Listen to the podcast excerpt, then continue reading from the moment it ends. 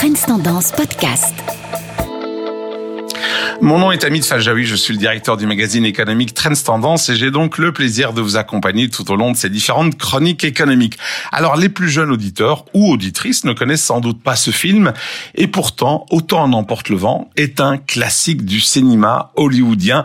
Alors il est sorti en 1939, ça ne nous rajeunit pas en effet et pourtant ce film aux 8 Oscars reste aujourd'hui encore le film le plus rentable, le plus bancable de l'histoire cinématographique et c'est vrai, si le film de super-héros Avengers Endgame reste en chiffre brut le film qui a le plus rapporté de chiffre d'affaires avec 2,8 milliards de dollars, autant en emporte le vent, si on tient compte de l'inflation depuis 1939, reste en tête du podium avec 3,4 milliards de dollars. Alors je vous en parle parce que ce film, Autant en emporte le vent, a donc été retiré momentanément du catalogue de HBO, donc la plateforme de vidéo online américaine. Alors quel est le crime de ce film? Ben c'est simple, il dépeint une version très édulcorée de la situation réelle des Noirs durant la guerre de sécession.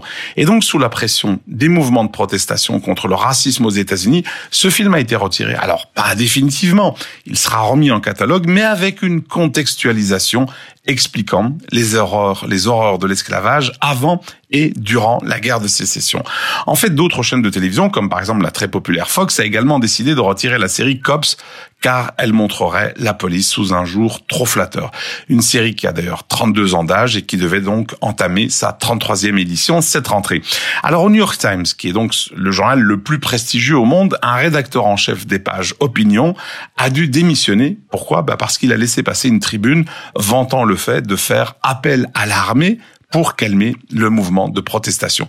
Alors il faut aussi dire que le journaliste ou le rédacteur en chef en question a avoué quelque temps plus tard qu'il n'avait pas lu cette tribune avant de la publier.